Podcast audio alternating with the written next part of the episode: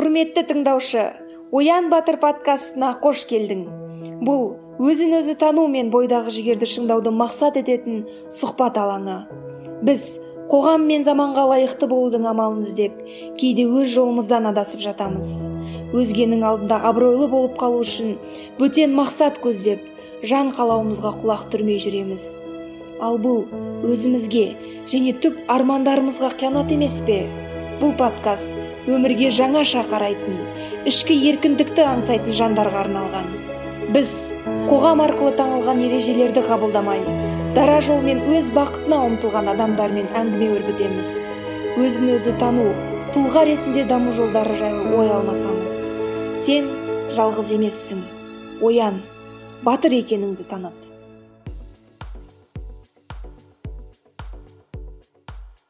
Баршаңызға сәлем. Алғаш рет өздеріңізбен файндиби подкаст каналында қауышып отырғаныма өте қуаныштымын. Бүгіннен бастап осы жобаның қазақ тілінде контентін дамытушылардың қатарынан боламын. Арасында орыс тілінде де подкаст жазып тұратынымды ескертейін. Ал енді өзім туралы кішігірім ақпарат беріп өтсем. Менің есімім зарина жасым 29-да францияның лион қаласында тұрамын. Лион люмер екі университеті байланыс және коммуникация факультетінің магистратурасын тәмамдағалы отырмын. Бұған дейін қазақ ұлттық университетінің журналистика факультетін кейін осы университеттің шығыстану факультетін бітірдім. Страсбург университетінде білім алдым. Азды көпті осы журналистика саласында жұмыс тәжірибем бар. Алғашқы еңбек жолын республикалық қазақ әдебиеті газетінен бастадым. Телевизия баспасөз қызметі пиар сынды бағытта жұмыс істедім. Жұмысты үнемі оқумен қатар алып жүруге тура келді. Өзімді толыққанды шығармашылыққа арнау мүмкіндігі болмады. Ал соңғы жылдары ғылым саласына баса назар аударып шығармашылықты тіпті ұмыттым. Жалпы шығармашылық үнемі өзіне тартып тұрғандықтан ба өзіме бір өзімді бір жайсыз сезінетінмін. Жан қалауын ешкім жоққа шығармағандықтан осы қайта шығармашылыққа оралуды өзімді ақырын ақырын соған дайындап келемін. Уақыты келгенде қайта оралармын деген арманым әлі де көкейімде бар. Ә, шыны керек файндеби подкаст ә, каналын 2017 жылдан бастап тыңдап келемін. Толықтай менің принциптеріме өмірлік көзқарастарыма сәйкес келеді. Ол кезде іштей мына жобаның қазақша нұсқасы да шықса керемет болар еді деген бір мезетте ой кеткен еді ал екі жылдан кейін файндюби жобасының инстаграм парақшасында қазақ тілді подкастерлерге іздеу саламыз деген анонсын көргенімде қатты қуандым. Сөйтіп тәуекел деп жекеге жаздым кейін қайыржанмен скайп арқылы хабарластық. Ойымыз бір жерден шықты. Осылайша жобаның командасына қосылып отырған жайым бар. Ал бүгін міне назарларыңызға алғашқы подкастын ұсынып отырмын. Қонаққа бұрынғы әріптесім тіл маманы бүгінде баспагер бірнеше әлеуметтік жобалардың бастаушысы арман әлменбетті шақырдым. Арман кейбір ойларын қатты түрде жеткізгенімен түпкі ниеті жақсылыққа бастайтынын айтып өткім келеді. Ә, сырттан сын айтып отырған жоқ сөзін іспен дәлелдеп отыр. Арман баспагерлікке кездейсоқ келгенімен бүгін қазақ тілді бизнес әдебиеттің меломан сөрелерінде тұруына себеп болған еңбекқор жас еңбек жолын газеттен бастап әжептәуір проза жазып тіпті өзін алып жазушылардың қатарынан көремін деген бала арманы да болды. Әлі де бар. Болашақта мықты кино түсіретініне де кәміл сенімді. Қазіргі таңда қазақ тілінің қамын ойлап журналист тілші мамандарға арналған қателер сөздігін әзірлеуде. Режиссердің түстері берекелі бизнестің сыры атты кітаптардың 2018 жылы жетістікке жететін адамның күнделігі жобаларының авторы. Арман сәлем. Сәлем. Ә, біздің көріспегенімізге біраз жыл болды алты жеті жыл. Қазақ әдебиетінде бірге бірнеше жыл бастап жалпы шығармашылыққа мына журналистикаға бірге келгенбіз. Одан бері не өзгерді? Одан бері көп нәрсе өзгерді. Енді жаңада еске алып отырмыз ғой алты жеті жыл өтіп кетті. Нақты қашан соңғы рет кездескенімізді еске түсіре алмай отырмыз. Одан бері енді жеке өмірде де біраз жағдай өзгерістер болды балалы шағалы болдық деген сияқты. Одан бері енді ол кезде тек қана сол жазу сызудың айналасында жүрсек одан кейін басқа да әртүрлі қоғамдық жартылай әлеуметтік жартылай жаңағы коммерциялық деген сияқты жобаларға кірдік. Жалпы ойлау өзгерді. Көп енді өзгеріс соның бәрін шетінен тарқатып айтуға болады. Мен енді шыны керек бір таңғалғаным сен мысалы әдебиетте жүрдің проза жаздың кітап шығардың жалпы шығармашылықпен айналып жүрдің негізі мен сені бір үлкен жазушы ретінде көретінмін сосын бір қарасам бизнес жаққа кетіп қалдың олай басқа салаға кетуіңе не себеп болды? Ә, мен жалпы негізі бір керемет ә, шығармашылық дегенді бір үлкен ұлы іс деп қарап таза соған берілуім керек өмірімді арнауым керек деп ешқашан ойлаған емеспін о бастан. Ә, мен негізі ә, шығармашылықтан қатты қызыққаным осы бала күнімнен қызыққаным кино болған негізі. Ол киноға кірген жоқпын әдебиетке енді әдебиет түсіндік ішкі бір ынтазарлығымыз болды ғой о бастан. Ә, сонымен ә, өмір соған әкеп ә, көркем прозаға кіріп кеттім кіріп кеттім. Және де одан мен бір ажырап шығып кеттім деп ойлаймын. Өйткені ол да бір ауру сияқты нәрсе айналып келіп соғып отырады. Ә, кинодан да қанша нетейін десем де мысалға мен осы уақытқа дейін ешқандай кино түсіріп көрмесем де ылғи ойымда жүреді. Ә, бала күнімде бар нәрсе ішкі жаңағы қиялда жүрген бір әлі кинолар бар деген сияқты өзімен өзі дамып жатқан. Ал енді жаңағы бизнеске кетіп қалды деген сияқты нәрсе ол ә, мысалға негізгі мақсат ол жерде неге қазақша осындай кітап жоқ деген нәрсемен басталған. Сонымен ә, қазақша осы бизнес кітаптар деген нәрсе. Жалпы өзі бұрын бұрыннан өзі кітап дүкеніне кіріп соны аралап жүргенді жақсы көретін бірақ ол кезде көркем әдебиеттерді қарайтын сосын кейіннен бизнес әдебиет деген бар екен жаңағы не деген ә, нон фикшн деген нәрсенің бар екені ол бір жаңағы психологиясы бар ыыы өмірбаянды кітаптар бар соларды көрдім да сосын тоқсан тоқсан тоғыз пайыз ба екен басқа тілде тұрады қазақстандағы дүкендер. Қазақтың қаласы қазақтың қаласында тұрған дүкен бірақ бәрі орысша шамалы ағылшынша бар. Сосын бір екі қазақша кітап тұрады. Сол нәрсе негізі намысыма келді да содан кейін бұл нәрсе пайдалы ғой деп ойлап жаңағы генри форд соларды стив джобстарды оқығаннан кейін бұл нәрсе негізі қазақшасы болу керек қой. Сол мысалға баяғыда бізде патша үкіметі бір тізесін батырып біз жаңағы ыыы азамат не соғысына жаңағы бірінші дүниежүзілік соғысқа солдат алады дегенде содан қашып оның алдында тіпті біз сөйтіп жаңағы столыпин реформасы пәленше түгенше деп жүргенде мысалға англия мен америкада жаңағы ағылшын тілінде машина жасауға қатысты журналдар шығып жатқан мысалға. Сол нәрселерді ойлайсың біз неге сонша артта қалып қойғанбыз деген сияқты нәрседен келіп ә, осы нәрсенің қазақшасы болу керек деп мен негізі солай кіргенмін. Қазақ кітап жаңағы қазақша бизнес кітаптар болу керек деп. Сосын бизнеске қызыққаннан кейін жаңағы оқығаннан кейін шамалап қызыға бастайсың өзім істеп көрсем деп ойлайсың сөйтіп. Маңдайда жаңағы тауға тас құрып әртүрлі нәрсені көріп болмай қалып деген сияқты сөйтіп сөйтіп. Жалпы негізі жаңағы негізгі мәселе бір андай адамдарда болады ғой бір. Өнерім сұмдық бір нәрсе жазуым деген сияқты. Менде сондай нәрсе ешқашан болған емес. Мен бәріне сергек қарай қарауға тырысамын жалпы бұл өмір жазу ол да бір ә, дүние. Саған берілген әйтеуір құдайдың берген қабілеті шығар соған сай жазатын шығарсың. Тіршілік та сондай. Ал негізі мынандай бір ойым бар.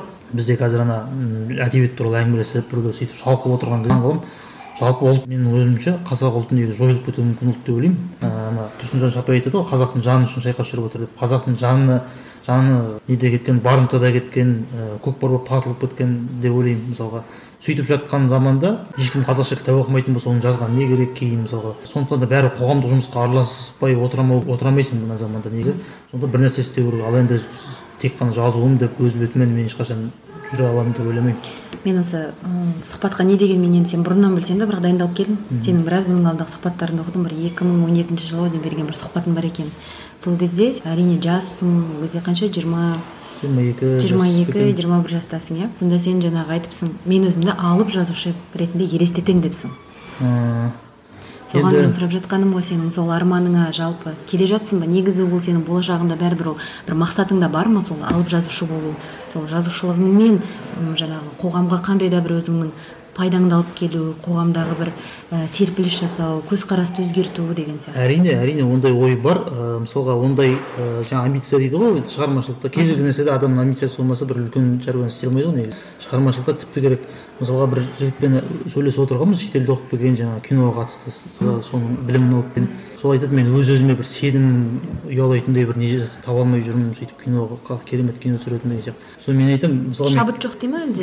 тақырып жоқ дей ма? жоқ үлкен бір кино жасайын десем дейді мен өз өзіме қатты сенбеймін дейді бір. Өз өзіме сенетіндей бір нәрсе істеп алсам шіркін сосын жасайтын едім деген сияқты. Сосын мен айтамын мысалы мен күмәндамаймын өзім мықты кино түсіре алатыныма күмәндамаймын ешқашан түсіріп көрмесем де.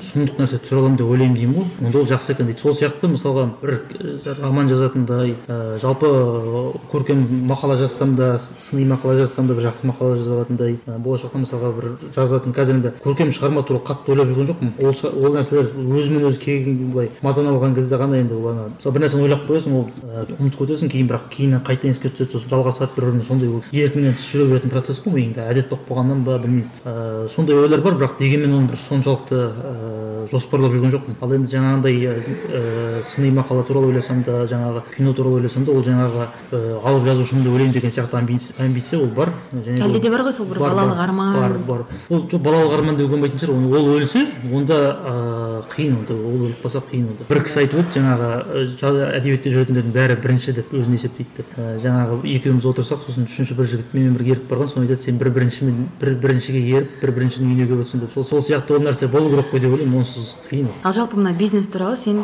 ерлан әшімнің иә бір жаңағы кітабын шығарумен айналыстың иә шығардың. Содан бастадық қой содан бастадың иә. жалпы ол қиын болды ма? Қалай болды ол? Жалпы ол процесс қалай болды? Өйткені сен өзіңді ол жерде жазушы ретінде әлде редактор ретінде әлде қалай сезіндің жалпы? Қалай бастады? Ол жерде мен негізі қоғамдық жұмысқа араласып жүрген адам ретінде бірінші жаңағыдай таза қазақша жазылған қазақша бизнес туралы бизнес тақырыпта жазылған ә, биографиялық кітап. Мысалы мен жаңағы стив джобсты оқыдым бенджамин франклинді оқыдым деген сияқты.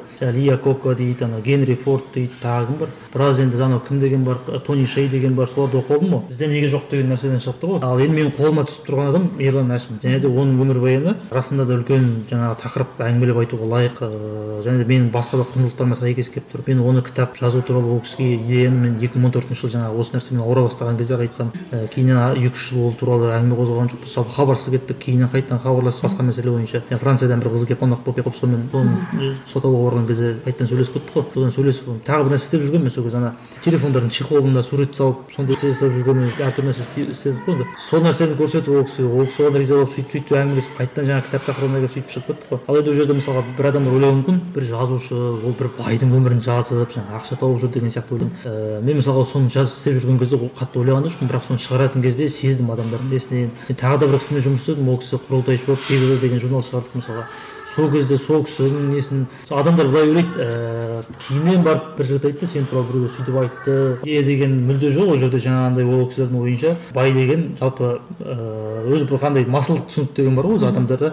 Біреу жаңағы ақшасы бар адамды көрсе содан ақша сұрағысы келіп тұрады деген сияқты. Негізінде ыыы кішкене ақша туралы түсініп алған адам мына ақша мен маған не үшін келді мен бірдеңе істегесім келді ма деген сияқты бір түсінік болу керек қой. Бір біреуден біреу тегін берсе ештеңе алмау керек деген сияқты. Ыыы ал жаңағындай адамдар сол мен солай ойлайды екенмін бұл сол байлар кісілердің жанында жүріп соларды мақтап бірдеңе істеп содан ақша алып сөйтіп жүр деп. Мен араласып жүрген кісілердің бизнесмендердің оның ішінде бір ақымағы жоқ. Бет алды ақшасын беріп қойып алданып бір бір екі ауыз жылы сөз айтқан үшін нететіндей ондайлар бар сыртынан білемін бір кісілерді нелерді. Бұрында да сөйттім бірақ енді ондайға мен немей жүрмейді енді мен біреудің алдына ақталайын деп біреуге бірдеңе дәлелдей жатқан жоқпын қысқасы кім не ойласа ойласын. Біз әйтеуір сонымен баспаны бастадық. Мысалға мен ерлан әшіммен екеуміз келіскен кезде ол кітапты шығарып шығаруға кететін шығынды ол кісі сосын ол кітапты мен сатамын. Сосын содан түскен ақшаны мен аламын деп келіскен яғни сен ешқандай жаңағы гонорар иә ол кісіге жазып берген ешнәрсе алған жоқсың. Бір нетіп жаңағындай бір машина мінгізіп деген сияқты біреулер сұрайды жаңағы сен компаниясың жақсы жарнама жасап бердің ғой бірдеңе мәселе онда емес мен о бастағы ол кісіге қойған нем шартым сондай болған. Міне ол мың дана кітап бітейін деп қалды аз ғана қалды. Дүкендерге таратып дүкендерде жатқандар бар қолымда кішкене аз ғана қалды. Бір жылға жетпеймін бітейін деп тұр мысалға. Ыыы сондай нәрсемен бастағанбыз. Одан кейін қаншама кітап шығардық. Әйтеуір баспаның жұмысы басталып кетті сонымен. Ыыы ниет әйтеуір құдайдың бұйрығы ал енді осы жерден жаңағы кітап нарығына келейікші қазақстанда жалпы кітап нарығы қалай дамуда? Қазақ тілді орыс тілдісін былай қойғанда таза мына қазақ тілді кітаптарға деген сұраныс қандай? Ә, жаңағы сіздің кітаптар мысалы меломанда шықты ма шықпады ма? жалпы таралымы қалай болды? Енді біраз тәжірибе жинақталды ғой одан кейін де. Yeah, yeah. біраз кітап шықты деген сияқты. Қазақша иә қазақша кітапқа сұраныс бар. Көркем әдебиетке емес бірақ ә, негізі былай қарасаңыз бізде қазақша бестселлер қайсы деп нететін болсақ осы тәуелсіздіктен кейінгі. Тәуелсіздіктен кейін демей ақ қояйық жарайды екі мың оннан бері қарайғы дейікші екі мың оннан бері қарай десеңіз мен нақты білетінім ана намаз оқып үйренейік деген кішкентай кітап бар ғой. Соны шығарған адамдар өздері нешеу шығарғанын білмейді. Ылғи шығарып жіберіп жатады ылғи дүкендерде бітіп қалып жатады негізі ең көп ә, сатылған діни кітаптар болды жылдары ол жолға қойылды мешіттер арқылы сатылды мешіттердің жанында киосклар арқылы сатылды. Бізде сол ауылдарға ә, кітап жетпей қалды ғой негізі. Оқырман жоқ емес оқырман бар оны тәрбиелейтін орта жолды байланыстыратын жаңағы баспалардың жұмысы әлсіз болып қалды. Ә, кішкене қолында күші бар деген жазушылардағы жазушылар одағы сияқтылар олар жұмыс істемей қалды деген сияқты. Сонымен ол осындай болып қалды. Негізі сұраныс бар. Ә, біз енді мен тәжірибе жинағанда мен кәдімгідей тәжірибе жинадым ба деп ойлаймын қазір өткенде барып журналистика несіндегі факультетіндегі баспалар ісінің мамандығымен кездесіп өзімше білгенімді айтып қайтқанмын қазір білгенімді кәдімгі біреу біреу сұраса мен айтуға дайынмын. Қағаздың түрі түптелу деген не кітап қалай таратылады сұраныс дизайн жаңағы мәтін ол ыыы бет бет теру деген сияқты. Иә оның алдын ала жарнамасын жасау. Жарнамада мен мысалға мен өзім түсінгенім керемет сұмдық сатушы емес екенмін. Мен жақсы жарнамалай алмаймын жақсы мақтай алмаймын өзім шығарған нәрсем деген сияқты. ал енді жаңағы ұялмын дейсің ғой ұяламын дейсің. сондай бір нәрсе бір адам бәрін істей алу негізі мүмкін емес деген сол бір жағы. Жаңағы меломан деген жаңа меломанды айтып қалдым меломан менің ойымша қазір қазақстан нарығындағы лидер ғой сөз жоқ. Иә, иә. қалаларда кітап сату жағынан ауылдарға ол кітап сатпайды қалаларға жаңағы үлкен қалаларда ғана. Содан кейін бұл бір ненің? Барометр сияқты ма жаңағы бір көрсеткіш. Бір енді бізге бір ақпарат бере алатын статистика шығарып бере алатын бірден бір жаңағы сауда арнасы ғой енді ол. Сол сондай күшке ие болып тұр.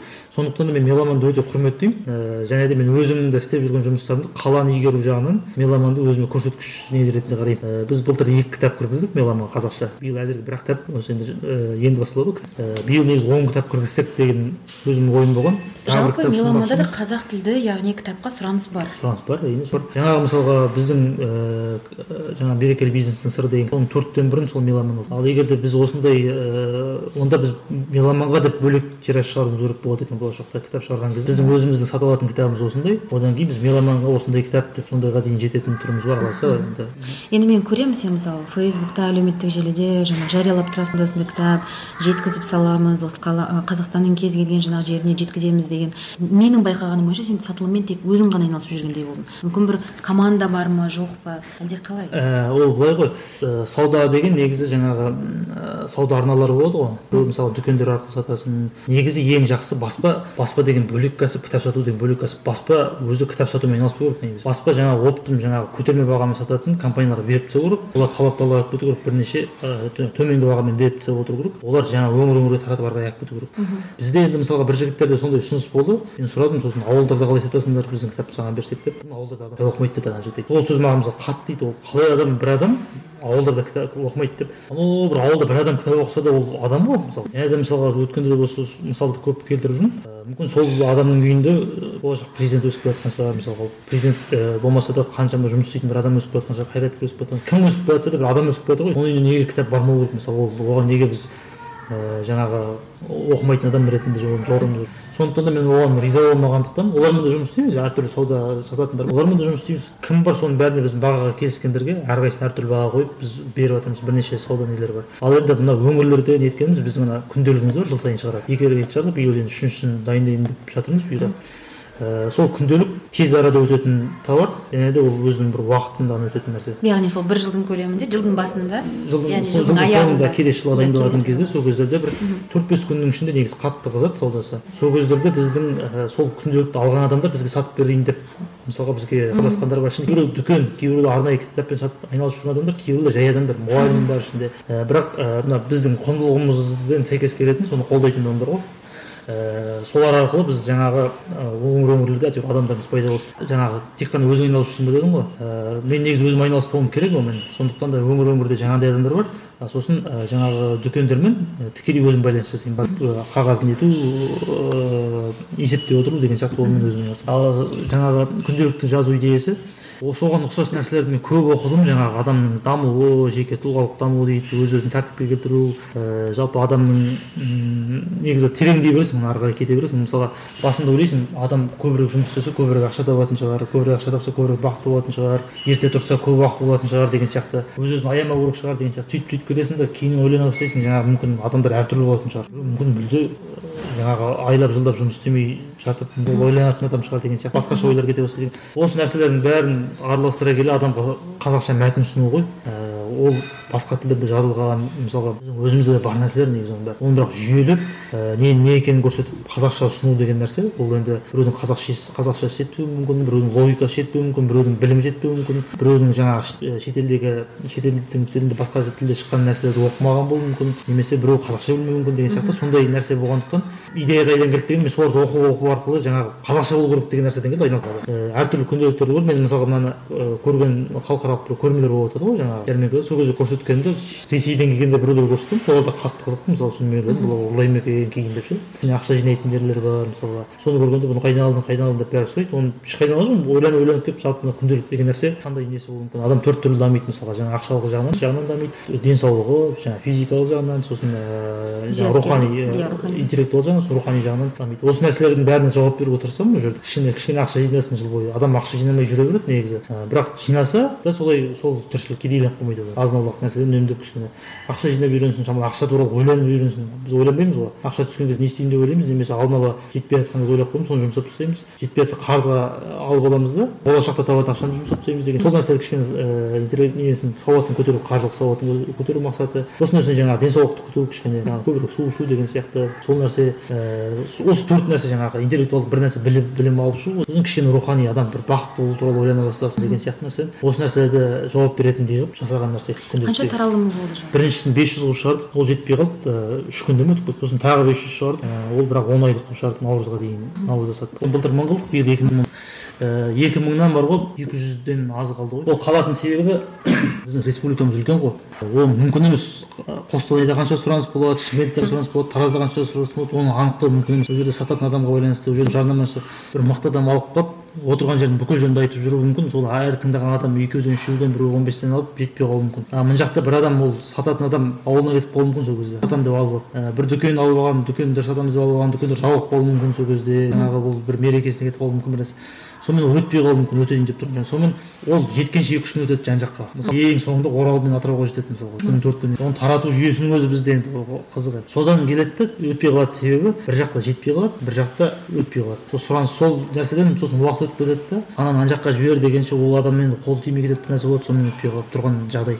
Ыыы ал кейбір жерде шынымен жетпей қалды. Былайша қарап тұрсақ үшінші рет иә шығып жатыр? Үшінші рет енді шығарамыз осы. Үшінші рет енді шығарайын деп жатыр. Күзде шығарамыз иә. ішінде қандай өзгерістер пайда болды? Ә, бұны енді барынша біз жаңағыдай жағынан дамыттық. Мысалға бірінші ііі егер тұрақты алып келе адам болса бірінші екінші басында мысалға ііі біз кішкене анау өз өзін тәртіпке келтірумен өз өзін жаңағы көбірек қинау жағына қарай көңіл бөлдік те. Екіншіде өз өзіңнің кім екенін анықтау жағына қарай көбірек- көңіл бөлдік. Мысалға сен өзің менеджер болатын адамсың ба әлде кәсіпкер болатын адамсың ба әлде бір маман болатын адамсың қолыңа не келеді нағыз кәсіпкерлер нағыз мына сөйлеп үйренген адамдар бол- болады ғой адамдарға бір нәрсе айтқысы келіп тұратын жаңағы нелер бизнес тренерлер бірдеңелер психологтар. Одан кейінгіде мен көбінесе жаңағы таза жетістікке жеткен ештеңе оқымаған білімсіз бірақ өмірлік тәжірибесі адамдар тәжірибесі бар адамдардың кеңесін көбірек келтірді біріншісі ойға келген бетте сатырып тұрып істедім да мен ол жерде уақытым болған типография болып алдап кетті кішкене созып созып созып созып бүкіл уақытым сол кетті. Ал екіншіде мен оны бітіре сала екіншіге кірістім кірістім. Ал мен біріншісін дайындау біріншіге мен төрт бес жыл күнделік жазамын деп болмаса да сол нәрселерді зерттеп жүрдім ғой. Сол азық болды. А екіншіде жаңағы біріншіде қолданған адамдардың тәжірибесін уже оның несі?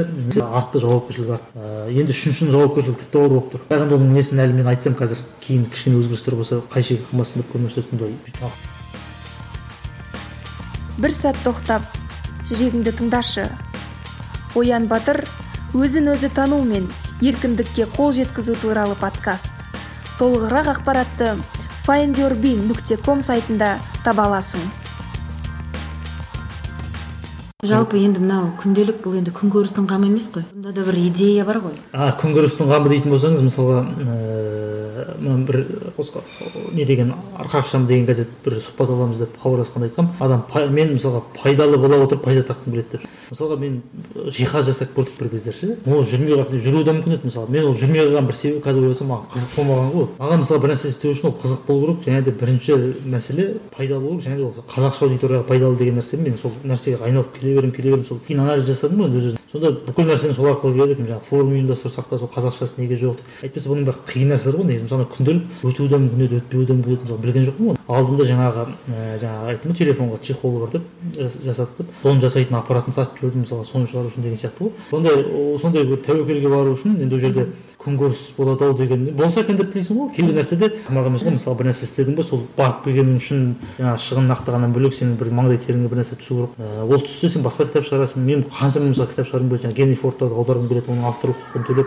бенджамин франклиндердің бәрін соларды аударып тастағым келеді мысалы. Қазақша данияр жігітбек сияқты жігіттер мысалы қа- жазатын жігіттер қалыптасып қалды олардың кітабын шығарғым келеді мен неге оларға ақша тауып алып келіп өзім деп айтуым керек? Мысалы мен неге оны шығарып оған гонорар төлеп өзім сатып аздаған болса да пайдасын ары қарай тауып кәдімгі өркениетті елдегі баспа сияқты жұмыс істеу керек қой мысалға. Ал ол үшін оған ақша табу керек. Сондықтан да кез келген нәрсе мен ақша табамын деп айтудан ұялмаймын ақша тауып жатсам ақша табу керек кез келген нәрседен ол ақшаны өзіме жұмсаймын ба жұмысына қайтып саламын ба? Ол ар жағында өзімнің шаруам мысалға. Бірақ мен негізінен сол өзіне салуым керек. Ана компанияның қалтасымен өзіңнің қалтаңды шатастырма дейді ғой. Әзірге шатастырып жүрміз енді қашанға дейін шатастырады ал жалпы енді сенің осы тәжірибеңнің айналасында біздің кітап нарығының дамуына не жетіспейді? Не жоқ? Кітап нарығының дамуына ә, жетіспейді деуге болмайды. Ә, үлкен кедергі болып тұрған нәрсе біздің енді өйтіп айтуға болмайды ғой. Ә, жердің үлкендігі негізі. Жер үлкен болған үлкен байлық қой негізі. Бірақ халықтың аздығы нақты кедергі. Одан кейін біз бәленбай жыл экономика экономика деп рухани идеологиялық нәрсені мүлде ұмытқанбыз ғой мемлекеттен бастап. Жалпы біздің мемлекет басқарып отырған адамдар халық екеуінің арасы алыс болып кеткен алыс ортасы үзіліп қалған білмейді мысалға ше. Бұл нәрсе дегеніңіз ііі және де ол ана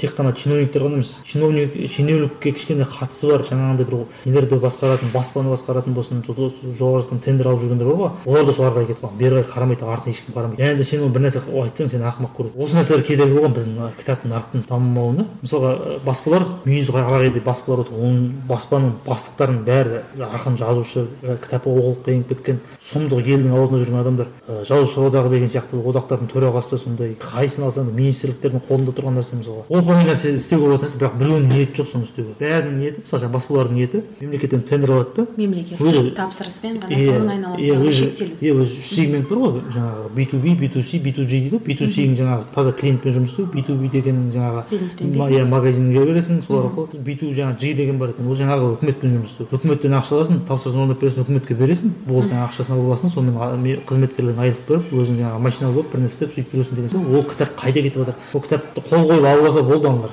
ол не бар не жоқ? Оған ешкім қарап жатқан жоқ. Оған сұраныс бар жоқ. иә адамдар оқи ма оқымай ма оған ешкім жауап бермейді. Қағаз жүзінде ол il s'est толтырылса болды. Осындай нәрседен кейін ол қайдан дамиды ол. Ал мен таңдап алғаным би си деген жаңағы әбден ең қиыны бірақ ең сенімді жол бір нәрсенің мағынасы болу керек қой істеп жатқан жұмысың мағынасы бол сен кітап шығардың оны біреу оқу керек әйтпесе оны не үшін шығарып жатрсың одан да жаңағыдай кірпіш құятын бірдеңе сатып алып кірпішіңді құйып кірпішіңді сат мысалы. Той етеді сол ақшаны былай да табасың ғой бірдеңе. Біреуді тонасаң да бір нәрсе қыласың негізі таза ақша табу деген ғана мақсат. Ал сен өзің елге не жаңағы елдің алдында жауап беретін бір идеологиялық маңызы бар жұмысты алып алдың. Сен соны адам сияқты істеу керек қой негізі. Осы біз негізі ана адамдар өздері құртып жатыр бәрін. жаңағы бұл жағынан келгенде жаңағы жердің жаңағы үлкендігі бұл негізі кемшілігіміз емес байлығымыз ғой.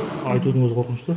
Көп көрген сияқты. Жердің үлкендігі жаңағы ауылдардың арасы алыс жатқанымен адамның аздығының өзі негізі бірінші проблема емес пе деп ойлап қаласың кезде. Бірінші проблема жаңағы адамдардың ниетінің дұрыс емес. Жаңағы халық пен биліктің арасын ажыратып қалғаны бәрі соған алып келді ғой ал енді мысалға жаңағы баспалардың да айналыспайтын ғой. Тоқ қой тендерден алып алғанымыз бар. Әр клиенттен бір мың жарым теңгеге бірдеңе екі мың теңгеге сатып оның бір мың жарым теңгесі өзіңе түсіп оның шығынын алып тастаған кезде бір үш жүз төрт жүз теңге қалды деген сияқты есептеп отыру деген жолын шығынын алып тастаған кезде олар үшін ол бір қызық емес бір нәрсе болып тұр ғой. мысалға тағы да бір ылғи айтатын нәрсе. осы бір жаңағы күнделіктен тапқан ақша мысалға бір кітапты сатып бір жыл бойы сатып тапқан ақша бір жақсы деген тамадалардың бір тойда табатын ақшасы ғой мысалы сондықтан да ол жерде бір қызық нәрсе жалпы. Бұл жерде сен енді жаңағы баспа жаңағы баспа компанияларын баспагерлерді атап өттің қазақстан жазушылар одағын атап өттің.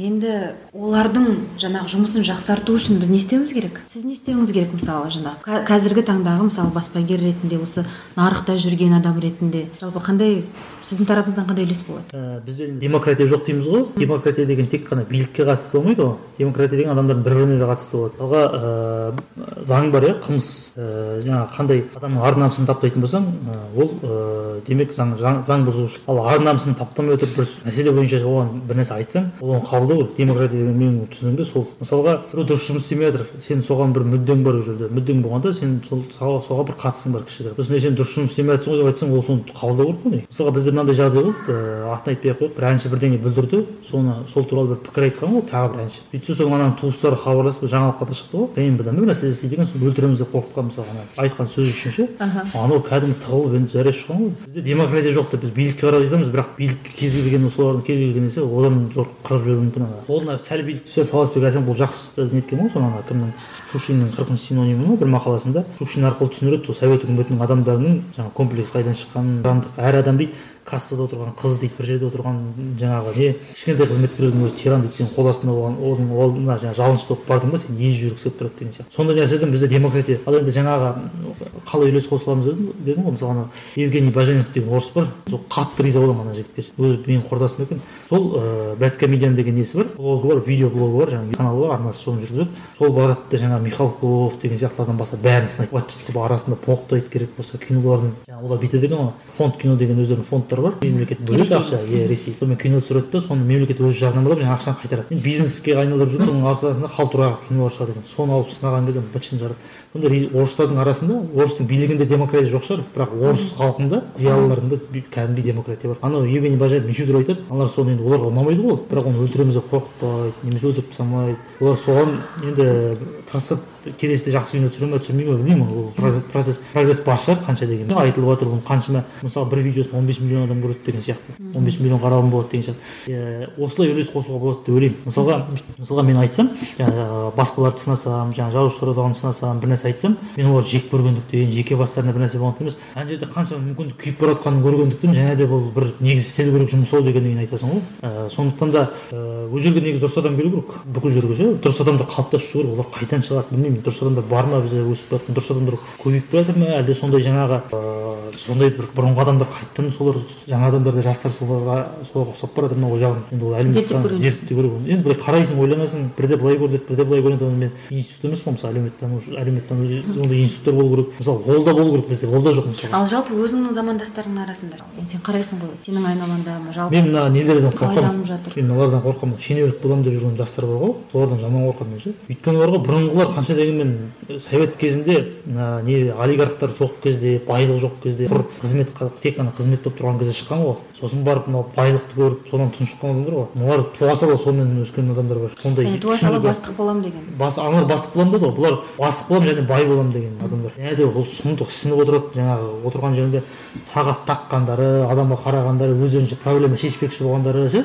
мысалы қасында отырады бауырым анау мынау деп бір керемет бірдеңені тірегі болып отырған адам сияқты болып жүрген жүрістері суретке түскендері болашақта президент болып кеткен кезде суреттерін көрсетеді деген ой тұрады ар жақтарында ше. Сол нәрсе негізі ол керісінше ғой адам деген мысалға милиция болуға ұқсағаннан кейін милиция болмайды ғой мысалға. Милиция сияқты болып жүрсе милиция болып кетпейді ғой. Ол милиция болу үшін ол сол ыыы құқық қорғау керек. Сол нәрсемен айналысу керек ол заңды білу керек ол соған сай функциясын атқару керек сол кезде ол жақсы милиция болады мысалы деген сияқты олар керісінше ойлайды жаңағы. Мен барынша сыртым ұқсаса ана бір мысал бар ғой. Саясат нұрбек келтіреді осы бір кітапта бар екен. Бір жабайы ел жаңағы еуропа барып бір елді отарламақшы бола ма әйтеуір сол жерге бір гарнизон салады әскери. Ол сол маңай тайпалар көріп жүреді ана жерді қарап жүреді күнде. Сосын жаңағы самолет қонатын жері бар аналардың әскери база қоршап тастаған бірақ аналар қарап жүреді сыртынан. Сосын енді ұшақ арқылы жаңағы тамақтарына келеді қару жарақтарына келеді адамдар мініп қайтадан кетіп жатады аналар көреді сосын. Сол ана қонатын кезде бүйтіп ненің ұшына түнде қонғанда әйтеуір мұнараның басына шығып алады екен да ана жаңағы жалаушаны алып алып желбіретіп тұрады ғой содан кейін ұшақ қонады. Аналар ойлайды екен жалаушаны желбіретсе ұшақ қонады деп ойлайды екен да тамақ әкеледі де. Сөйтіп өздері жаңағы ағаштан мұнара жасап алып жалаушылардың кезек кезек отырады екен сол сияқты бір сыртын ұқсаса іші болады деген мағынасын түсінбеген нәрсе. мен сол жастардың сол жағынан қорқамын. сосын тағы бір нәрсені айтатыным бұрынғылардың көп кемшіліктерін біздікілер алып жатқан мысалы ауылда адамдардың жастардың мен ойлайды тұғынмын бұл совет үкіметінің адамдары кетеді арақ ішу деген деп ше. жастардың арақ ішіп бір бірін өлтіріп мысалға ше сөйтіп біреу правосынан айырылып қалып боқтап төбелесіп тура баяғы адамдар сияқты болып жүргенін көрген кезде енді жалпы адам түңіліп кетеді. ол туралы және де оны ойлап жүрген біреу бар ма мына жақта мысалға? біз астанада отырмыз ғой мысалы астана деген нәрсе соның бәрін уайымдайтын адамдардың жиналған жері болу керек қой негізі? Олай емес керісінше оларда шаруасы жоқ мына жақта басқа шаруамен айналысып жүрген адамдар көрген кезде сондай кезде қорқасың бірақ енді ыыы түңіліп кетіп бәріне қол сілтеп қашып кетсең тағы болмайды. Сол қолыңнан келген нәрсесін істей бересің арман сен өзің мысалы енді ауылда өстің ауылды көрдің қазір ауылға барып тұрасың ба? Жалпы ауылдың жастарымен араласасың ба? Олардың қазіргі құндылықтары қандай? Олардың арманы қандай? Ол қиын нәрсе. Мысалға ыыы кез келген ауылда өте мықты мықты жігіттер болады. Олар ыыы өте үлкен нәрселер ойлауы мүмкін мысалға. Мысалға менің бір інім бар енді. Жезқазғанда өсті ол. Жезқазған дегенде мысалы кішкентай қала ғой жүз мыңға жетпейді халқы. Барған сайын тозып бара жатыр мысалы ал ол сол жерден шықты да бірақ қазақ анимациясы неге дамымай қалды деген сияқты нәрселерді сол кезден бастап ойлайды. Біз неге ол кәдімгідей намысына келіп сол күйінеді соны ойлаған кезде сондай жігіттер мысалға әуелі ауылда болады мысалға бір сөйлессең бір үлкен армандары бар мысалға азшылық болады өкінішке қарай енді бұл мысалға ауыл егер таза кішкентай болса мал бағатын ауыл болса қол тимейді. Ііі малын бағып келеді шаршайды өз дамыл болмайды ондай жерде. Мына қорқыныштысы не қала емес не ауыл емес жерлер. Мал ұстамайды ештеңе істемейді жұмыстары жоқ. Таңертең кешке дейін бос әйтеуір бір жұмыстары бар ол жерде жұмыс істейтіндей жұмысы жоқ. Іштері пысады күштерін қайда жіберерін білмейді үйге су тартып алған ең су тасымайды деген сияқты малдарын сыртқа шығарып тастаған мал жоқ. Кешке таман не істерін білмейді аналар сөйтеді жаңағы баяғы өзі дайын шығатын жол бар арақ ішу деген. Сол арақ ішеді деген сияқты. Айтады мен сол таң қалатын нәрсем сол ғой мен ауылда жүрген кезде әжептәуір зиялы жігіттер тұғын солар ше квн редакторда жүр кішігірім болса да бір шығармашылықтары бар бірдеңелері бар әйтеуір арақ пен темекіден алыс жүрген мысалға. Бәрі емес бірақ сондай буындар бар тұғын жақсы жақсы әзілдері де басқаша бірдеңе біледі дискавери сияқты каналдарды көреді деген сияқты. Мысалы ше? ол да бір адамның ішкі сұранысы бар деген сөз ғой бір нәрсе білгісі солар өшіп қалған қазір сөніп қалған кәдімгідей бірең сараңдар болмаса ішінде бірең сараң болмаса көп сөніп қалған сол айтатын әңгімелерді неткен. Сенің замандастарың? Менің замандастарым. Менен кіші жігіттердің өзі бұрынғы кісілерге ұқсап сөйлегендерін көрген кезде енді қазақы сөздердің қалғанына қуанасың. бірақ жаңағы орысша боқауыздар арақ туралы әзілдер мысалы сол нәрселердің қалай аналардың бойына сіңіп кеткен ғой. Яғни құлдырап кеткен ғой. Шал болып бара жатыр көз алдымызда алпыс бесің бе тоқсан бесің бе бірдей болып бара жатқан негізі ойланатын нәрсе қиын нәрсе негізі. Әскер құртады әскер құртады мен бұны кеше пост қылып бір жазғанмын оны осыны енді президент сайласа қай кім болса да сол президентке анау хат жазғым келіп жүр. Осы әскерді дұрыстаңыздаршы әскерде менің бір досым болды. Соны шығарып алуға жиі барып тұрдым. Бір ана әр сөздің арасында мысалы біреу сөйлеген кезде і і деп сөйлейтін болды ғой. Жаңағы шешең шешең әрбір сөздің арасында ше? Сәл пауза болса шешең білмеймін не нәрсе екенін. Мысалы сол және ол шешеңмен тоқтамайды ар жағын түгел айтады жаңағы сөйлемді ше. Сол нәрсе мысалға моральдық жағынан бір біріне бір біріне деген құрметсіздік офицерлердің жаңағы неге құрметсіздігі бұл енді нквд дан қалған нәрсе деп ойлаймын совет үкіметінің әскери. Содан кейін арақ ішіп келеді сол жақтан келгенде. Өзі арақ ішу әскерден келгеннен бастап совет үкіметі қандай? Қазір де сондай сол бір жігіт айтады арақ ішу деген болмайды деп жүрсең алады да кәдімгідей өзің жаңағы өзің қабылдауы бар әскер сол кезде ол теңіз несінде болған ғой теңіздің суын жартылай құяды да сосын арақ құямын ма бір нәрсе салып арақ ішесің. одан кейін жаңағы кешке кезекшілікте қалған кезде офицермен бірге арақ ішуің керек бірнеше жігіттен естідім осындай арақ ішуді әскерден бастап келеді. енді сонда біз әскер деген нәрсе өте үлкен жаңағы тренингтің орталығы ғой негізі. баласына түсті бұл адамдар ше. ол ертең ана жаққа барады әке болады ол жұмыс істейді ана жақта жүреді. ол мемлекеттің өзіне керек адамдар ғой. солар ғой негізі адам жоқ болса қырып тастаса қазақстан болмай қалатын еді мысалы малдардың жаңағы мұнай шығатын жердің көмір қазатын жердің ғана жері емес қой адамдар болғаннан кейін мемлекет болып тұр ғой біз бөліп алатын еді бізді ал сол адамдар нағыз керек нәрсені сөйтіп қордап қордап бір жылдан кейін жібереді ол әскерге барып келген үйреніп келген нәрсесі боқтаумен жаңағы арақ ішу ғана болып қалса не болады мысалы ал оны сол тренинг орталығы ретінде қарап оған сол бір жылдың ішінде ол мықты азамат қылып жіберу керек болса ағылшынша үйретсін бір жылдың ішінде. Міндетті түрде сол хатты жаз. Жазамын бұйырса соны дайындалып Иә, жүрмін өйткені жаңағы осы жақында бір жағдай болды да ол да бір трагедия болып біреу біреуді өлтіріп тастады ауылдың балалары сыртта жүріп соны неткеннен кейін тіпті сол бұрынғы ойлардың бәрі қозып қайтадан қозып соны ойлап жүрмін подкаст көңіліңнен шықты ма?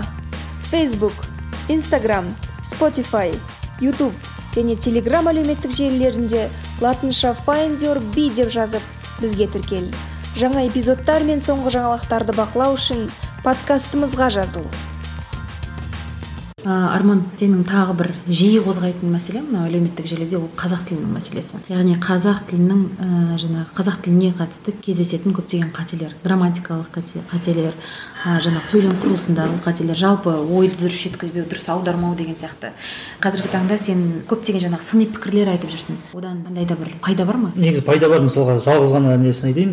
Мысалға асыл арна деген арнада қазір мен байқап жүрмін. Болады ма көреді ма деген сөздер кейде кетіп қалады да бұрын. Әр желіде ол өте сауатты жүргізеді негізі. Тіл жағынан болсын техникалық жағынан болсын шығаратын суреттердің сапасы бәрі өте жақсы жұмыс істейді мен олардың әлеуметтік желіде смм жүргізуіне жалпы бұрыннан қызығамын екі мың он төртте мен сол мәселеге қызыға бастаған кезде оларды мен өзім үлгі алғанмын. тіл жағынан сондай қателер болады. Қазір мысалға мен соны осы бір ақ апта бұрын ба қарадым іздедім нәрсе бар ма жоқ мысалы соны мен бір рет жазғанымда әлеуметтік желі жүргізетін жігіт жекеге жазды. Ондай сындарың болса жекеге айтып тұршы мен не етейін деп ше. Содан кейін мен сол нақты сол бір ғана мысал болады ма көреді ма деп жазған одан кейін көрген жоқпын. Бұл мысал тазарды.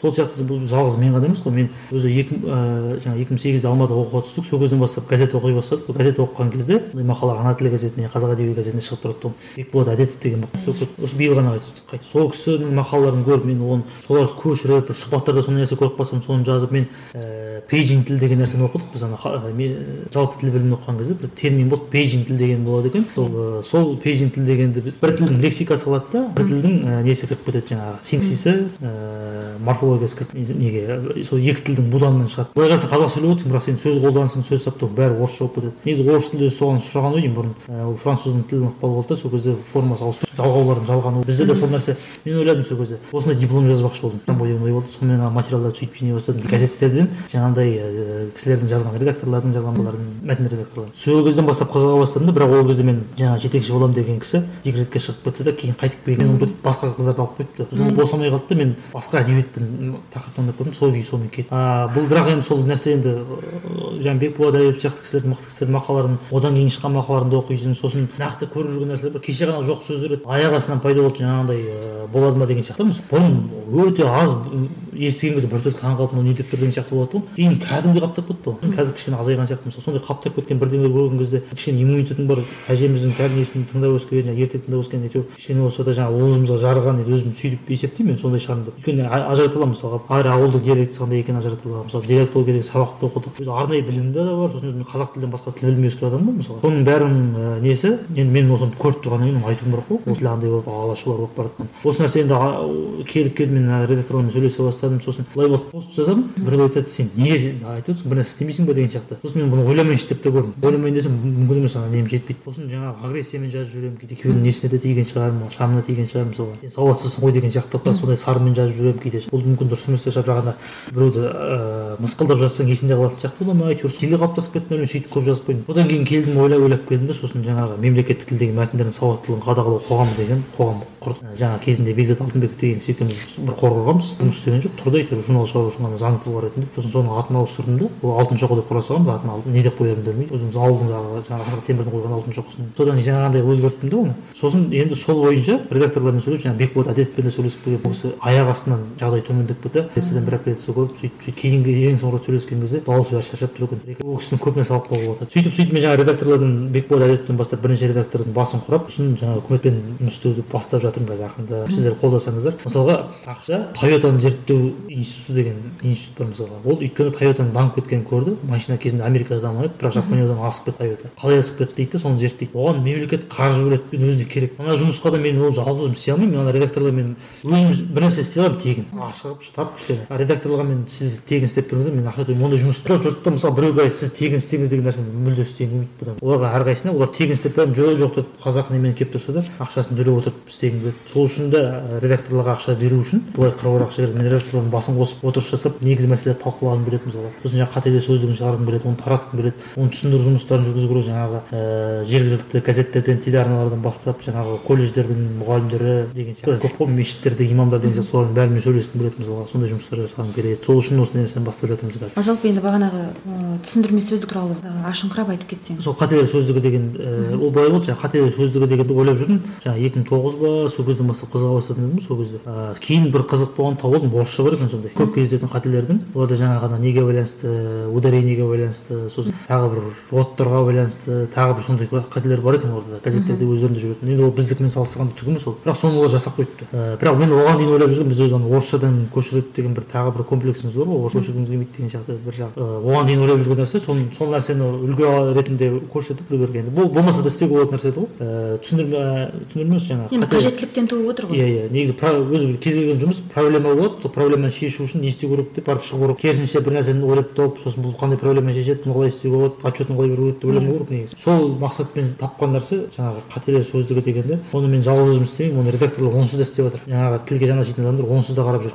Негізгі шыққан жаңағы модаға айналып кеткен қателер бар соларды жазады. Осындай осындай осындай осындай қателер бар негізі оның дұрысы былай. Мына сөздерді былай қолдану үшін негізі ол былай қолдану керек. Деген сияқты формада сөздік жасап шығару. Және де оның ішінде жаңағы ііі кеңес ретінде қолданылатын мысалға. Көп қателер өзі аударма калька жасаудан шығады. Алдағы уақытта да не шығуы мүмкін ғой мысалға. Қолданыстар шығуы мүмкін. Ертең мысалы ағылшын тілі бізге кіре бастаса ағылшыннан да і бір түсініктерді аудару бастаймыз бұл кезде ананы тура сөзбе сөз аударуға тырыспа одан да оның альтернативасын қазақшадан не бар екенін соны табуға тырыс ііі сенің мақсатың қазаққа жеткізу қазақ аудиторияға сенің мақсатың ананың тура егізін жасап шығару емес клонын жасап шығару сол нәрселерді түсіндіру керек оны. Жалпы сондай бір пайдалы оны оқып шыққан адам ыыы одан кейін сауаттырақ жазатындай ізденетіндей және қалай ізденуге болады сол нәрселерді көрсететіндей дүние жасағымыз келеді. Ол жалпы енді барлық аудиторияға арналған ба? жоқ әлде нақты бір кәсіби аудиторияға ол арналған негізінен ііі бір жұрттың алдында сөйлейтін және де жазып интернетке басқа жерге мақала бір нәрсе шығаратын адамдарға арналған. Иә, яғни контент иә тарататын контент тарататын адамдарға яғни олар жаңағы контентті сауатты таратсын иә қазақша. барлық иә, иә, көпшілікке? иә. қазақша аудиторияға. Қазақ ол енді негізі тұтынушы сосын жаңағы жасаушы не болады ғой бөлім сол жасаушыларға арналған ғой өйткені тұтынушы жасаушыға қарап тілін түзейді ғой. А бізде қазір өкінішке қарай тұтынушылар сауаттырақ жасайтындарға қарағанда бұл жерде мәселе адамның ә, санасындағы қиындықтарға байланысты тұр. Біз өтпелі кезеңде жаңағы қазақ тілінің мәртебесін көтереміз деген кезде соны тарта алмай жатырмыз ғой. Таза адамдарға арналған нәрсе болып тұр. Тағы бір мәселе бар бұл жерде. Біздің қазақ тілді ана ә, кішкене мына біз өзі біреумен жалғыз болып қалсақ қорқамыз ғой. Араб тілі де сондай екен жаңағы. Араб тілі сондай дегенде кішкене нең басылады қорқынышың басылады. Біздің қазақ тілі дамымай қалған ба деп ойлайды ғой көбі араб тілінде мысалы мынандай нәрселер бар. Бір сөз төрт түрлі мағына жай тұруы мүмкін екен ешқандай мағына бермейді. Немесе бірдеңе деген мағына беріп тұруы мүмкін немесе тағы басқа бір нәрсе тағы оны арабтар өздері жақсы түсінеді. Ал басқа халықтар түсіну үшін оны жаңағы түсіндірмесімен қосып нетеді сонда біздің де тіліміз сондай ғой. Мысалға жаңағы бір сөз айтқан кезде оның интонациясына байланысты қолданып тұрған жеріне байланысты мағынасы өзгеріп кетуі мүмкін. Қалжың болса басқа мағына мағынаға ие болып кетуі мүмкін деген сияқты. Біздің тіліміз жалпы негізі кішкене андай ііі бір кісі айтып еді бір нәрсе ойлап тұрасың дейді. Қазақтар бір нәрсе ойлап тұрады дейді. Мағынада бір нәрсе айтып тұрады дейді. Бірақ ол сөзді басқаша айтады дейді. Түрлі қабатты болады. Қайсысы екенін ұстау керек сондықтан да жаңағындай мәселе тек қана техникалық қате жағынан емес бұл қолданыс сөз саптау жағынан болғандықтан бұл нәрсе жаңағыдай бұл адамның проблемасы болғандықтан адамның сауатсыздығы дейміз ба адамның енжарлығы жаңағы едам қалай болса солай қарағандығы ма қазақ тілін менсінбегендігі ма түсіну қиын. Әлде әбден адамдардың бәрі орысша ойлап алған ба? Қазақша жазады бірақ орысша ойлайды деген сияқты. Осы нәрселер мүмкін бәрі араласып контент аз ғой. Контент сол қазір көбейіп кетқаннан ие бола алмай жатырмыз ғой. Мәселе жаңағы қазақ тілі көбейгеннің өзінде сауатсыз контент шығып жатыр иә сондай болып кетті ғой. Қазақ тілі өле ме деген мәселе қозғалған кезде менің ойымша қазақ тілі өлмейді бірақ енді жаңағы полигонның зардабын шеккен мутант иә мутант тіл пайда болып келе жатыр негізі. Соның ана артық жерлерін алып алып тастап операция жасап кішкене мынандай тіл бар негізі біз осыны қолданайықшы деп бір ұсыныс жасау керек болып тұр. Сосын контент көбейген жақсы кезінде контент аз контент аз қазір контент көбейіп бара жатыр. Жабайы түрде болса да ютуб бар несі бар контент жабайы түрде болса да көбейіп бара жатыр. Және тұтынушылар менің бір қызығы жаңағы кітапқа байланысты да негізі айтуға болатын. Сол кезде соған да не қазақша оқымайды қазақша көрмейді дейді ғой. Қазақшадан басқа тілге қиналатын адамдар өте көп қазір және де мысалы орысша сөйлей алатын мен таңқалғаным сол. Орысша жаңағы базарға барып саудасын жасай алады такси шақыра алады. Кәдімгі орысша сөйлей алады. Акцентсіз бірақ кітап оқи алмайды кино көре алмайды орысша ше енді ол деген бәрібір кітап оқу мысалы кино көру деген ол ол жердегі мысалы тілдің деңгейі иә, иә. жоғарырақ. Ал күнделікті ә, тұрмыс тіршілікте пайдаланатын тіл ол жеңілірек сондай болып тұр ғой иә сосын ана сөйлеу бөлек. бай болу керек. Иә оқу бөлек сөйлеу бөлек деген сияқты ма? Екен мүмкін. Сөйлеу жағы жақсы дамып кеткен адамдар біз ойлаймыз орысша біледі. Бірақ ол олар жаңағыдай қазақша оқығысы келеді қазақша аудармасы сауатсыз аудармасы болса да қазақшасын алып оқығысы келеді орысшасын оқып қиналған сондықтан да аудитория бар соған сай ұсынылып жатыр. Бірақ жаңағыдай нәрселер бар. Енді бұл да реттеледі ғой негізі бірақ соны тез тез реттеп жүру керек және тілдің бір жақсы несін сақтау тіл керек деген қой. өзі бір бір орында тұрмайды ғой ол тірі нәрсе ғой. әрине ол даму керек қой иә ол даму керек. Ол даму керек бірақ ол кері кетпеу керек қой. Дамытып қойған тілімізді кері кетіріп өзгеріс деген даму емес қой өзгеріс деген даму деген нәрсе жоқ қой өзгеріс деген басқа жаққа да өзгеріс сол- сол даму жағына қарай өзгереді деген түсінік қой сапалы даму керек. Иә сапалы сапалы түрде деген түсінік. Ал жалпы қазіргі жастардың тілі туралы не айтасыз біз енді жаңағы ауылдан ажыраған сайын мысалы он үш он төрт жас шекарадан бастап мысалы бір жиырма жиырма екі жиырма төртке дейін алсақ мысалы мына бір он жылдық арасын мысалға кеше тоқаев қазақша сөйлесе екен деп мен жазып жүрмін ғой. Мен ол шын уайымым өйткені бұл нәрсе мен тоқаев әкесі кемел тоқаевтың абыройымен қазақ аудитория бұл кісіні жақсы көріп сол үшін кешіріп иә тұрған жазушы сияқты үлкен. Иә иә қазақша қазақша сөйлей алмай қалады деген ой бізде жоқ оны уайымдап жатқан жоқпыз. Бірақ енді одан кейін келетін президент одан сайын жаман болса не боламыз? Сол үшін мына кісі қазақша қалай да өзінің тілін сындыру керек деп ойлаймын. Көбірек сөйлеу керек қате болса да қарау сол қазақша тіл сындыру оңай ма? Ыыы негізі енді жалпы біздің қазақша аудиториясы бұл енді тағы бөлек тақырып жаңағы владислав тенден айтып жүр ғой. Біздің қазақша аудитория жайсыз аудитория дейді мысалға.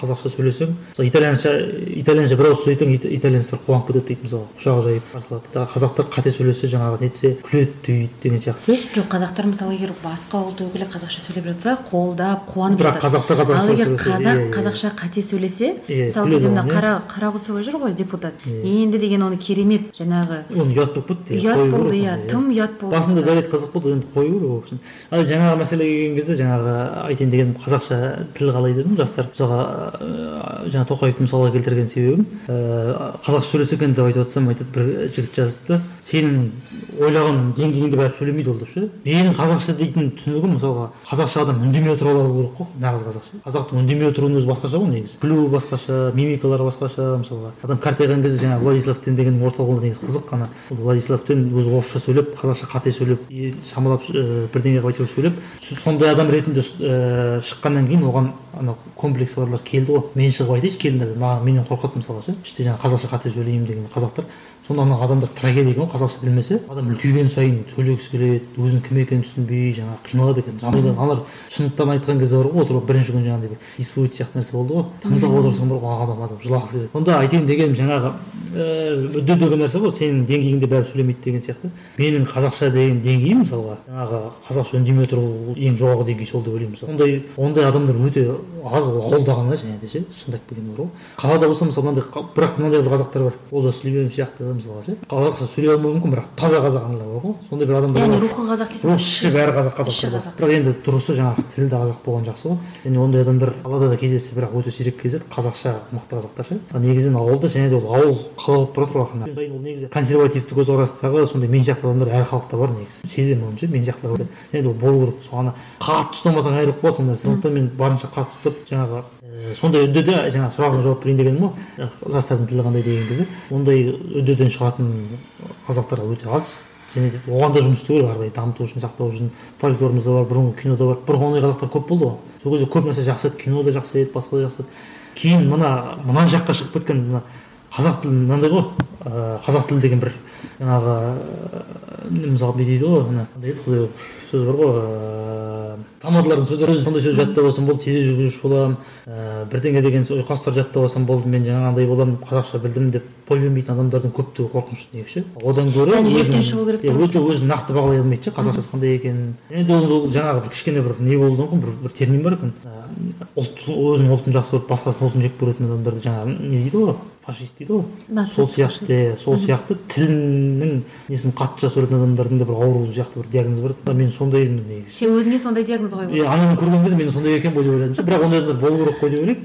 Ыыы сол тұрғыдан келгенде мен әрине көңілім толмайды. Тілге ше жастардың тілі болсын үлкендердің тілі болсын үлкен кісілердің өзі кетіп бара жатыр мысалға. А бірақ негізі енді тіл сақталады ғой енді соның бірақ сапасын арттыру ал жалпы саған мысалы жаңағы сын реніш деген нәрсе бола ма? Осы сен, сен сенің тарапыңнан қазақ тіліне осы журналистердің тіпті пайдалануына қатысты сенің сыныңа олардың тарапынан әріптес ретінде саған бір реніш болады болады болады реніш ол болады кезде Біреулер- қалай шешесің жағдайды? Ііі мысалға бір жігіт бүйтіп айтты сенің айтқандарың мысалға менің көңілім менің деген жоқ енді әлде менің деп айтты ма тіпті көңіліме келеді деген сияқты сен ана ііі айтамын деп пайдаң тигіземін деп зиянын тигізіп алуы мүмкін деген сияқты. Мен сол нәрсеге қатты ойланып қалдым. Жаңағы айтқаным сол негізі дұрыс жазу керек пе еді жанашырлықпен жазасың ғой бірақ ашуланып кеткен кезде енді. Енді енді адамсың ғой енді. Сол ашуың көрініп қалады да ана адамды мұқатып жүресің ғой. Қазақша білмейді бірақ сорлы білемін деп ойлайды деген сияқты. Ар жағында бір не кетіп қалады ғой. Бір жағында өзіңнің нәпсің бар жаңағы. Сол сол сөйтіп бір айтқан пікірге қатты неттім ал былай енді біреулер айтады. Мысалға группаластарым жаңағы арналарда істеп жүрген сенің группалас екен ғой айтсай деп айтты деген сияқты. Ше мен ондай нәрсе ондай нәрсені мен түсінбеймін. Адам сын айтса негізі сол сынды бол- болды ғой. Мысалға біреу айтты ма? Мысалы маған біреу айтса мына сөзің қате десе мен ойлаймын ғой расында да қате болса мен одан кейін қайталамаймын. Нақты қазақ тіліне байланысты болса. Ананікі қате болса сенікі қате деп өзіне қарсы айтамын егер менікі қате болса айтсын маған қате сенікі қате негізі біздікі дұрыс деп айтсын. Олай емес болса онан дұрыстасын болды одан кейін қайталанбайды ғой бірақ бізде енді адамдар сондай сын көтермейді ғой. Сол мәселе жаңа бағана айтқаным сияқты демократияның жоқтығы деген нәрсе. Бір біріміздің немізді көтере алмау деген нәрсе. Біз ана демократия назарбаевта ғана жоқ деп ойлаймыз ғой. Назарбаевтың айналасында ана жоқ анау мынау деп ойлаймыз. Айналып келгенде өзімізде де жоқ. Негізі сын көтеру керек. Сын дұрыс болса оны жаңа айтқаным сияқты. Оны қабылдау керек дұрыс емес болса айту керек сенікі дұрыс емес мазамдамау керек. Оны дәлелдеу керек және өзің. Келесі тағы бір мәселе. М, жақын арада сен ә, владимир зеленскийдің жаңағы ә, сөзін аударыпсың қазақшаға. Иә ұлықтау Иә, рәсіміндегі сөз. ұлықтау рәсіміндегі сөзін аударыпсың мен оны қарап шықтым астындағы комментарийлерін оқыдым. Сондағысы көбісі енді рахмет айтып жатыр. Қазақ тілінде зеленскийді сөйлеткен мына адамға деп енді нақты арманға деп айтып отқан жоқ. бірақ осыны сөйлеткен адамға иә. рахмет дейді тікелей эфирде отырғанда біреу аударған оның дауысы да біртүрлі соның өздері көріп көріп алды да бәрі зеленскийдің сөзі сұмдық сұмдық сұмдық деп бір күн жазды мысалға. Мен оны көрген жоқпын сол күні көрсем сол күні аударатынмын негізі. Сол күні көрмей қалдым да келесі күні көрдім да сосын ойладым мә мына енді қаншама адам қазақша мүмкін қазақша менің түсінігім былай ғой. Мәселе оның қазақшасы болу керек. Оны ешкім көрмесе де қазақшасы тұру керек негізі ше менің түсінігімде. Яғни бір ұлттық бір не болып тұр ғой? иә ішкі адам негізі намысы болу керек. Бір бір несі болу керек. Иммунитеті болу керек сондай бір. Әр адам бірінші өзін сақтап сосын ана артылып жатса біреуге береді ғой мысалы сол сияқты біздің ұлт ретінде өз өзімізді сақтау деген неміз кетіп қалған ғой. Ә, мәселе сол жаңағы қазақшасы тұру керек деген нәрседен шықты негізі бұл. Сөйтіп аударып тастағаннан кейін мен расында да андай реакция болады деп ойлаған жоқпын біз екі мың он төртінші жылы бастағанбыз. Ііі стив джобстың бір сөзін аудардық бір екі үш ана кімдікін аудардық кейін жаңағы бекзада деген журналда шыққан кезде ник вуйчич деген сөз сосын тағы кімнің біреуінің сөзін аудардық. Сөйтіп видео материалдарды жасаған бірақ олар әртүрлі каналдан бұрынғы ескі каналымда қалып қойды біреулері біреуі жаңағы журналдың каналында қалып қойды видеоны ұзақ ана тұрақты түрде жүйелі түрде жүргізе алмадым әйтпесе әйтеуір кетіп қалдым да мен ақша а зеленский жаңағындай ііі неге қазақшасы жоқ деген нәрседен ғана аудара салдым сосын неге болды бірақ ондай резонанс болады деп ойлаған жоқсың ойлаған жоқпын. Оны менен көшіріп алғандар да тіпті көп қарауға. Бірақ олар жаңағы арасына назарбаевтың несін суретін салып жіберіпті зеленский назарбаевқа айтты деген сияқты. Қылып кішкене бір провокация қосып жіберіпті ішіне. Ұяттарың жоқ па? неге ондай істейсіңдер деп жазып жібердім бірақ жауап та берген жоқ. Кішкене ыңғайсыздау жасады сол топ сол арна. Жақсы арман болашаққа сенің жоспарың қандай қазір? Ә, болашақ ә, бұрын былай болашақты былай жоспарлаушы едік жаңағы екі үш айға арнап деген сияқты. Кейін созылып созылып кетті мысалы мен қазір қырық елуге дейін өзімді бір енді ақыл ақыл қостың. Сондай болды ғой Иә, тәжірибені. уақыттың тез өтетінін көрдік мысалға уақыт өткізбесең кетіп қалады енді мен ә, адам ретінде тіршілігімді реттеуім керек кеше осы сұрақты қойған кезде ә, кәдімгідей петропавлда жастармен кездесіп сол кезде кәдімгідей ойланып қалдым. Ана бір көңілім босап кәдімгі сөйтіп қалдым. Ана сосын айттым. Енді мен негізгі жоспарларым енді мен бірнеше нелерім болады ғой мысалға мұсылман ретіндегі жоспарым арман мақсатым болады жаңағы мұсылман болып тіршілік кешсем шіркін ай деген сияқты мұсылман болып өлсем деген сияқты. Сосын ыыы өзі бір біреудің жалғыз ұлымын мысалға біреудің күйеуі біреудің әке біреулердің әке шешесі әкесімін деген сияқты ғой енді. Сол ана мұқағалидың жазған хаты бар мен бәрінен бір ер- еркекпін еркектік функциямды атқаруым керек мағынасы осындай. Ақын деген одан кейінгі деген сияқты. Сол сияқты мен сол нәрселерімді шешуім керек одан кейін енді осы елдің азаматы ретінде енді кішкене қазір неге қамап тастады ғой серікжан біләш деген кісі. Ол кісімен бір әңгімелесіп жақсы араласып жүрдік қой керемет кісі ғой. Сол кісі айтады да мен осы мен неге ұлтшылмын деймін ғой осы мен бір нәрселерді ойлаймын біреулер айтады күледі сен не ойлап жүрсің? деген сияқты айтады мысалға. Қалай деймін ғой соларға не деп жауап беруге болады? Жалпы сол солардың айтып отырған не өзі менікі не деймін ғой? Сонда айтады ғой сен төрт жи ұстап тұрған не, сияқтысың жаңағы олар үш жи деген сияқты. Олар бірдеңені сен түсінетін бірдеңені ол түсінбейді. Сен соған түсінетін мүмкіндік саған құдай беріп қойды деген сияқты. Сондай нәрселер болғаннан кейін ол мен ол нәрселерді ойлап қойғаннан кейін ол нәрселер мені мазалай бергеннен кейін демек ішінде бірдеңе бар ғой. Тұрсынжан шапай айтқан сияқты. Қазақтың жаны өліп қалған болса қазақ өліп қалған болса онда менің неге жаным ауырады дейді ғой. Сол сияқты нәрселерді ойлағаннан кейін осы жаңағы азамат ретіндегі нелер бар жоспарлар мақсаттар. Сол сол осы нәрселердің шегінде жасаған жоспарлар жаңағы тілге байланысты нақты айтатын болсақ қор қордың жұмысы.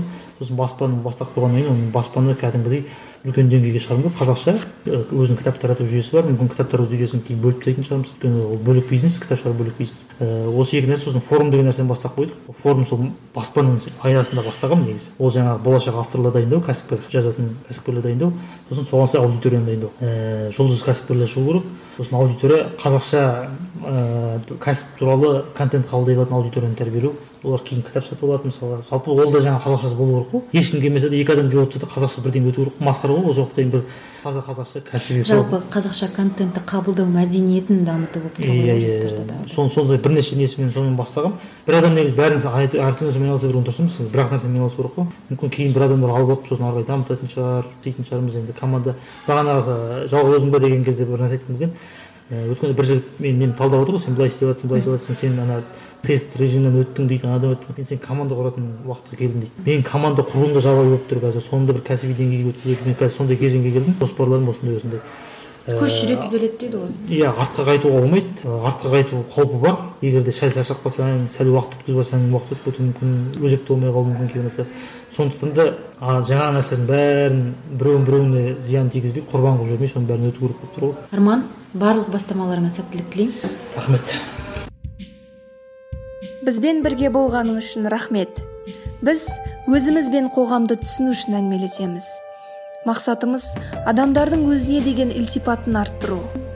Оян батыр подкаст ұнаған болса iTunes Google Play қосымшалары арқылы бізге жазылып Facebook, Instagram, ВКонтакте және Find Your Bee сайтында бізбен бірге бол.